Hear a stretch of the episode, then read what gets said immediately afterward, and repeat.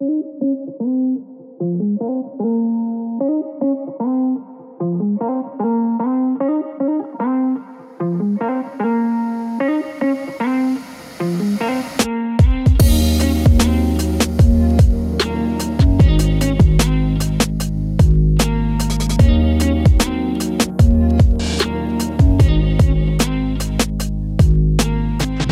Faith and Fable, a pastoral podcast that discusses common and often controversial topics from a biblical perspective. My name is Matt Miller. And I'm Matt Henry, and we are introducing today the doctrine of apostasy, which is, as usual, a fun, happy go lucky type of topic, but that's what we do here on this podcast. So, what we want to do is a, a short series on the nature of what apostasy is, um, because it's very, very misunderstood by many people. Um, we see this all the time as pastors, um, and, and it's just something that's worth thinking through. So, uh, Matt and I were literally literally talking about this very issue just a, a, few days ago with another elder. A few minutes ago, because this is our second time trying to record this. Yeah. We got halfway through and then we found out the batteries were low.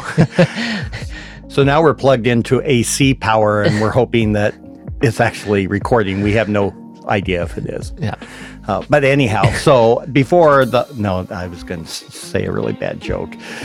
Just repent of that. So anyhow, we aside from just a few minutes ago, we we were talking with a fellow elder about a guy who apostatized uh, in our church a few years ago, and and just a very unhappy slide into gr- more and more and more grievous sin.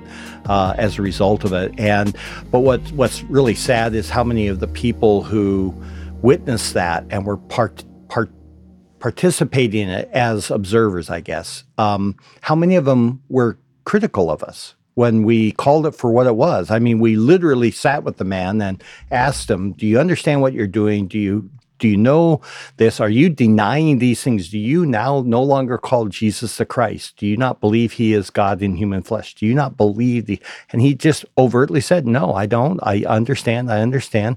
We told him, Do you understand that by apostatizing there is no further repentance? He's like, I understand. And he walked away, and people became critical of us that somehow we were mean. And it's like, we didn't abandon Jesus, but there was just that gross misapprehension of the severity of what was going on in his life. And now, since that time, what, four years, five years, well, more than that, I don't know, yeah.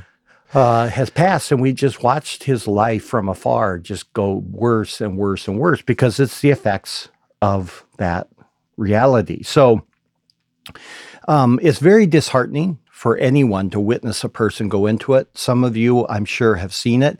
Uh, we also are convinced, though, that some people have witnessed a person go into apostasy and they don't realize what they're looking at.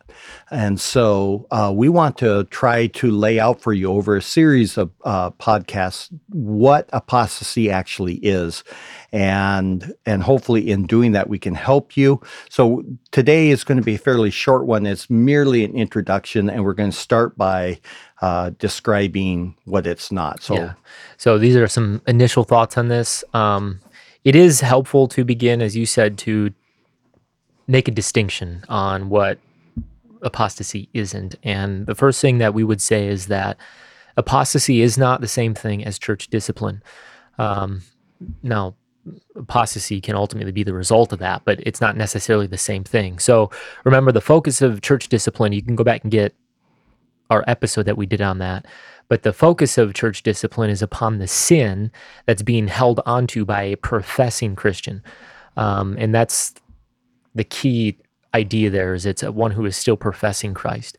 Um, now, the Bible never assumes that when you make a profession of faith or a profession of trust in Jesus Christ as Lord, that you are, in fact, definitely a believer. And we have conversations about this stuff all the time. Um, people who seem so sure in the faith right now um, we don't just assume that they're going to finish, no, right?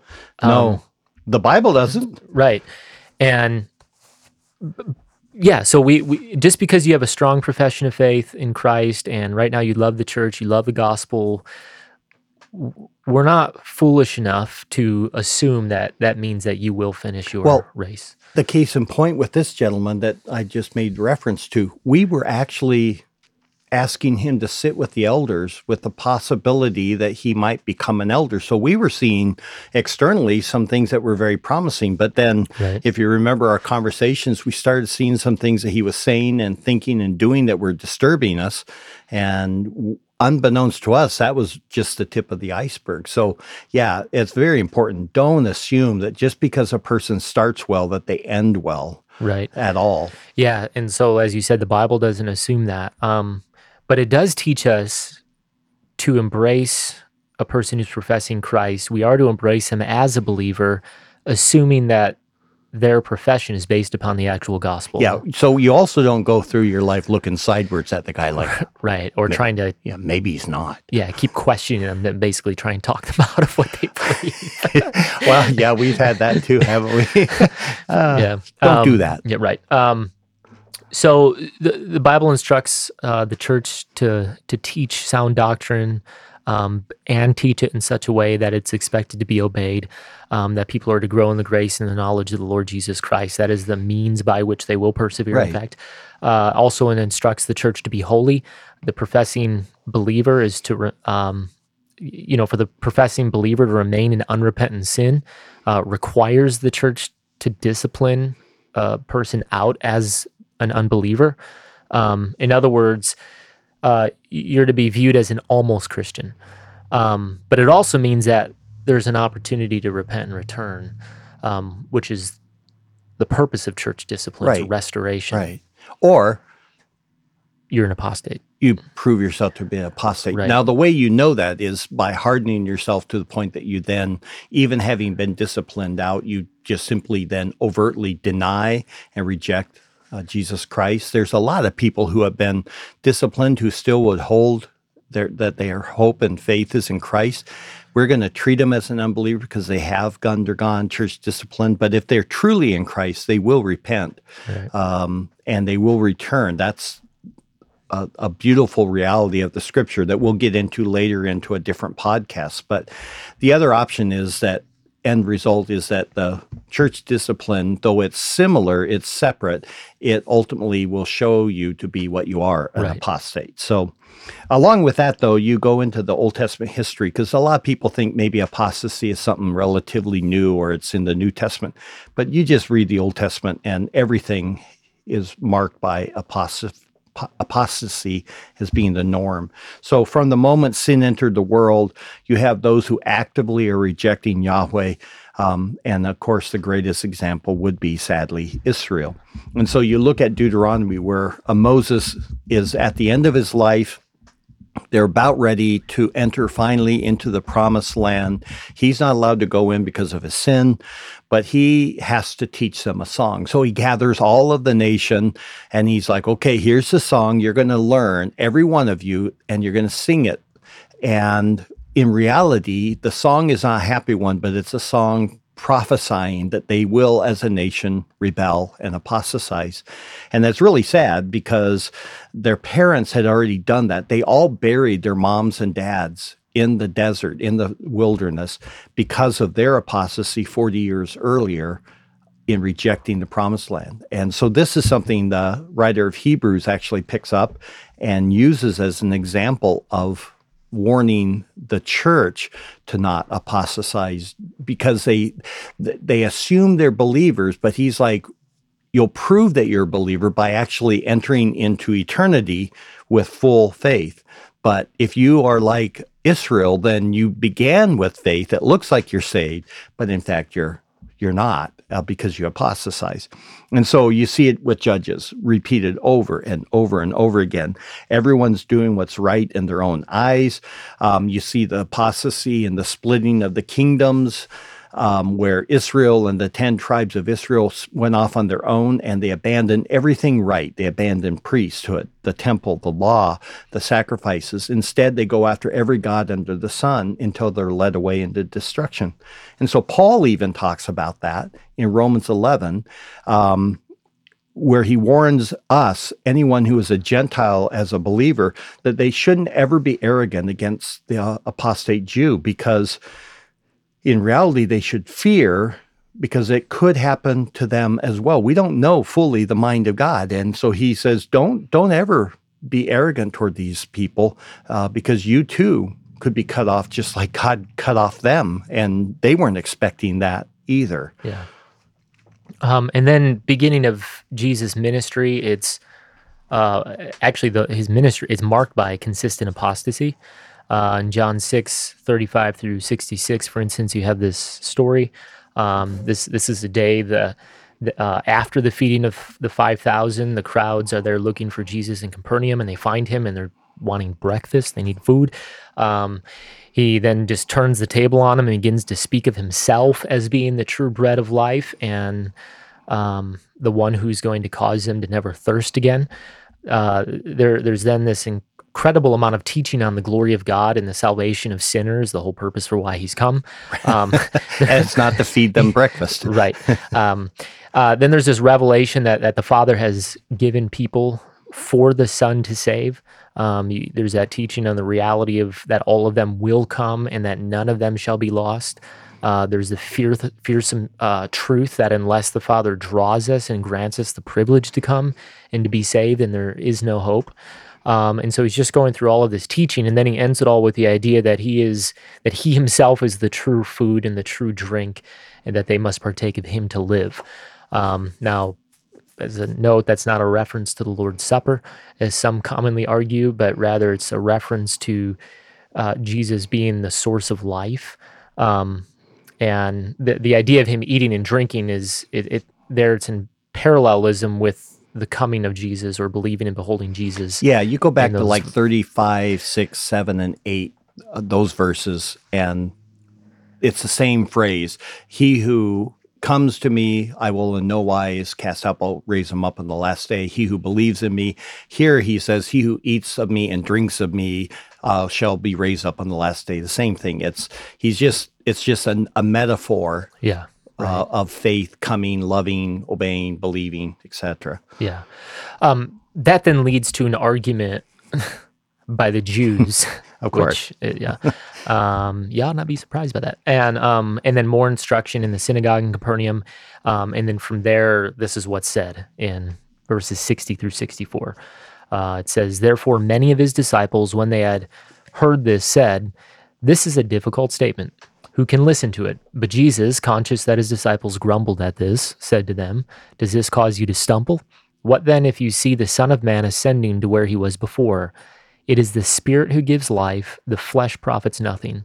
The words that I have spoken to you are spirit and are life. But there are some of you who do not believe. For Jesus knew from the beginning who they were who did not believe and who it was that would betray him.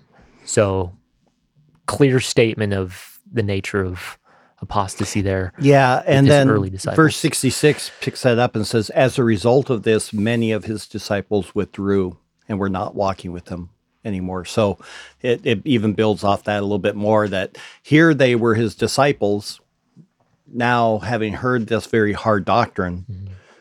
Not so much. Yeah. Well, it's a, and it's also a good commentary on how many people approach the Christian life. Um, they come to Jesus wanting something. Right. Um, here it is that they're wanting food, they're wanting a temporary fix, essentially. Um, but then ultimately, they don't walk away from all that following him. Um, it's all right. We'll take what you're going to give us now, but we're done right. here. Well, and that's part of our grave concern we have over the modern current situation of preaching today, where we've basically reduced them to this therapist yeah. Um, this guy who's going to fix your habits, your addictions, your problems, whatever it is. And so, as long as he keeps his side of his supposed bargain that he never made, you, right? Yeah. Um, th- they're with you. Mm-hmm. But the moment trials and tribulation that he's promised will be yours come upon you, yeah. bam, you're gone. Yeah, and you're right. Well, so I just wrote an article for uh, the NAM blog and I wrote it on what the coronavirus has revealed about the state you of the wrote church. an article for North American Mission Board? I did. Yeah. Did they ask you? Yes. They didn't ask me. What's well, that tell? Well, you're not a church planter. I know. you're but a mere humble sending church. but I want to write an article. send somebody an email. Maybe they'll let you. Yeah. Um, Anyhow, that's but, cool. I didn't yeah, know that. Yeah. So one one of the things I pointed out is actually what the and you know I went real negative on it. I said, of course, a lot the church is responding well in many ways, but there's also many things that it, it's revealing about the church. And I said one of them is it's revealing the state of the pulpit, um, but also the state of what many pastors think of the scripture. Um, because it's been amazing to see how many, in the midst of all the fear and anxiety that's taking place, how quickly they've just set aside the Bible and have run towards some like secular 12 step anxiety free living or something like that. And this is just the stuff that Jesus is is your, you know, therapy. He's your medicine. Right. He's your quick fix to something. And it's like that's not what the church is. No. Nor who Jesus is, but no. But I, I having said that, then I'm not going to be shocked when you look at many of the churches that preach like that, and you see countless people over the long term who simply apostatize because this is not what they sign up for yeah. you know and and also is a great passage to, about the depth of doctrine jesus is talking to people who are at best young in faith and he is getting in, into the deep waters uh, here of of God's electing grace you know this whole idea of the doctrines of grace he's in them thoroughly and he doesn't care if people walk away. He's not being harsh. He's not being a mean cage fighter type Calvinist, right? But he is laying out things very truthfully. And he understands doctrine will ultimately divide. Sound doctrine will always do its work. And my my plea to anyone is if you're in a church with weak doctrine, you need to get out of there. You need to go find a place where sound doctrine's taught because it's it's not good for your soul. Yeah. Um, oh, so the next one we would go is John chapter 8. And now this is a long one, so we're not going to read the whole thing. But in John 8, 30 to 42, it's actually one of my favorite passages to take people to to make this point. Uh, now, Jesus, as if you know anything about the book of John, he's been making more declarations regarding who he was um, and is. Uh, he makes a strong statement in this section about being the Son of Man and that he only did the will of his Father. And what's fascinating is right after that, in verse 30, uh, it says, And as he spoke these things, many came to believe in him if you know anything about John and his gospel, when you believe in Jesus, then you you have eternal life. You shall never perish, right? And and so this idea is that they believed in him, therefore they must be saved. They are believers. Come on up, let's get you baptized. Let's you know, boom, boom, boom. But the very next sh- uh, verse shows us uh, really what he thinks about these people who uh, believed in him. It, everything is not quite what it appears to be. So it says in verses 31 and 32. So Jesus was saying to those Jews who had believed him, If you continue in my word, then you are truly disciples of mine, and you will know the truth, and the truth will set you free. By the way, a passage frequently taken out of context. Um, but what's interesting and important is that by verse 33, these very same people who believed in him are now showing arrogance of the highest sort. And so they're like, well, wait, wait, what do you mean we'll be set free? How can we be set free? We're Abraham's children. Mind you, they're under Roman occupation right now. right. Yeah. but aside from that, and so he, he points out to them that all who sin are in fact slaves to sin. And he tells them that his word does not have a place in them.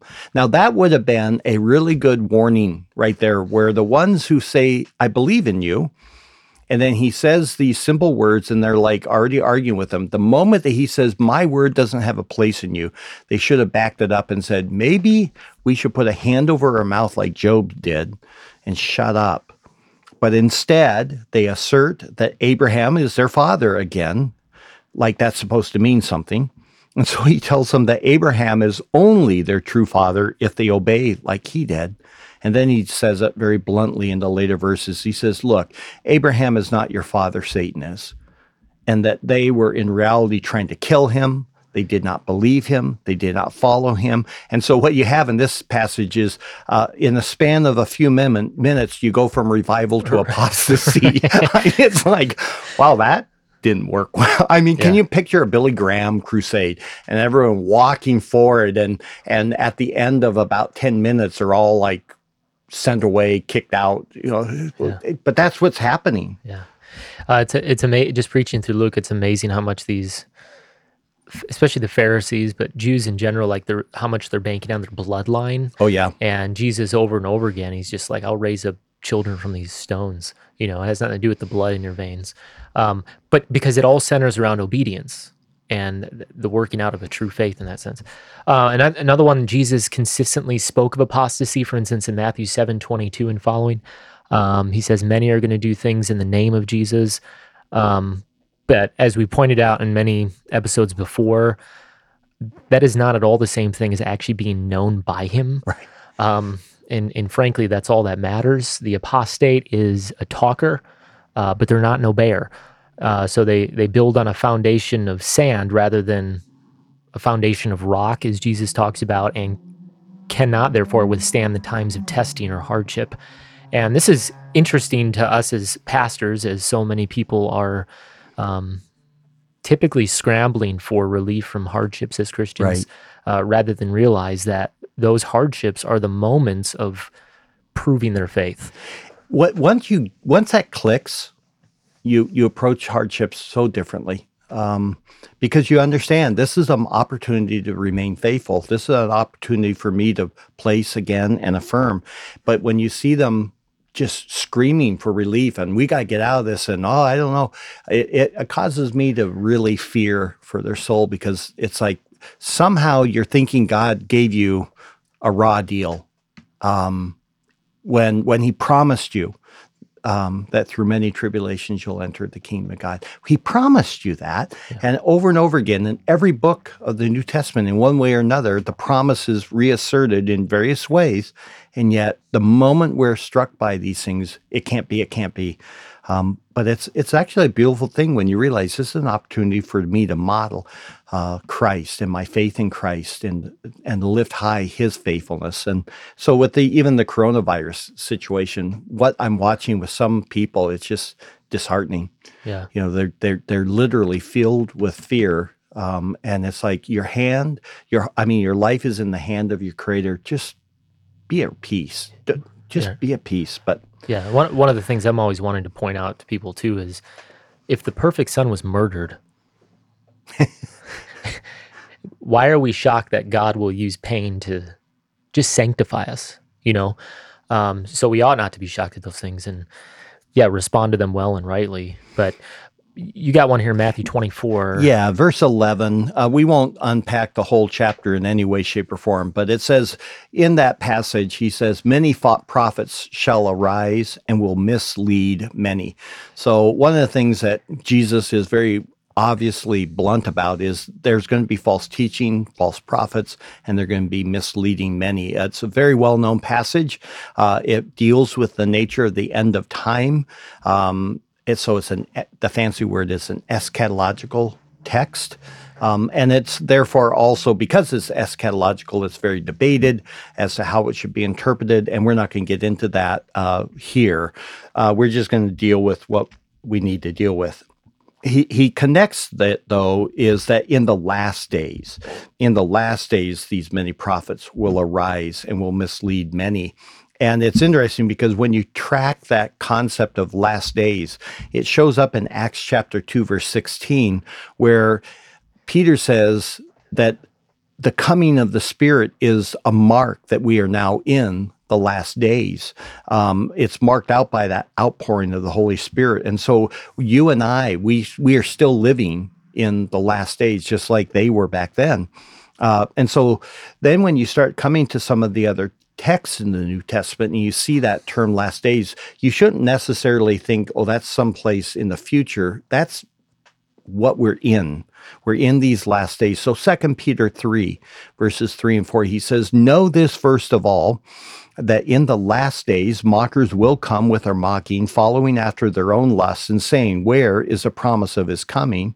For ever since the fathers fell asleep, all continues just as it was from the beginning of creation. Now, this is just like what Christ said false prophets coming up and they're going to mislead. Here's some people, they're coming in and they're saying, So where's his coming? Come on, prove it, prove it. And so we have a sense of what's to be expected in these days. Um, people who are really controlled by their own desires. They're calling into question the simple foundational truths of the gospel.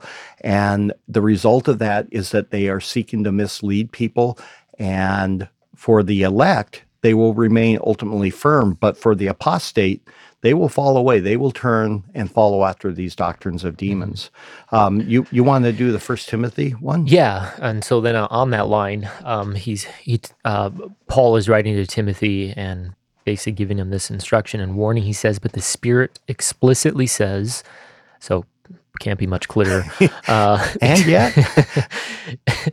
uh, explicitly says that in latter times some will fall away from the faith how paying attention to deceitful spirits and doctrines of demons by means of the hypocrisy of liars seared in their own conscience as with a branding iron. These are men who forbid marriage and advocate abstaining from foods which god has created to be gratefully shared in by those who believe and know truth. So just some observations here. First some will fall away uh, guaranteed. And again it's the Spirit Himself has prophesied. Yeah, this. and it's from the faith, not their faith, but the faith, which is that body of truth called the gospel Yeah. and, and sound doctrine. yeah, and the, and of course that's contrasted with false truth, Right. um, where he says how that how's that going to happen? Well, by paying attention to deceitful spirits, these these doctrines of demons, they're listening to false teachers and false practices based off those teachings, um, and so a simple conclusion on that is legalism and lies are always the tools of false teachers.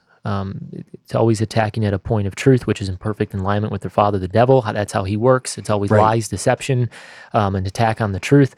Um, but also, they themselves then become the tool of God to reveal the heart of many who claim to follow and believe in Jesus Christ. Yeah, so they're forbidding marriage or they're forbidding certain foods or whatever it might be. We have it all, still to this day, people doing that.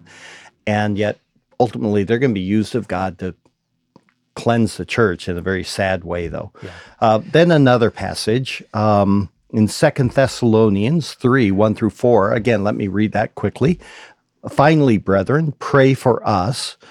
Why? So that the word of the Lord will spread rapidly and be glorified, just as it did also with you, and that we will be rescued from a perver- from perverse and evil men. For not all have faith, but the Lord is faithful, and he will strengthen and protect you from the evil one. We have confidence in the Lord concerning you that you are doing and will continue to do what we command.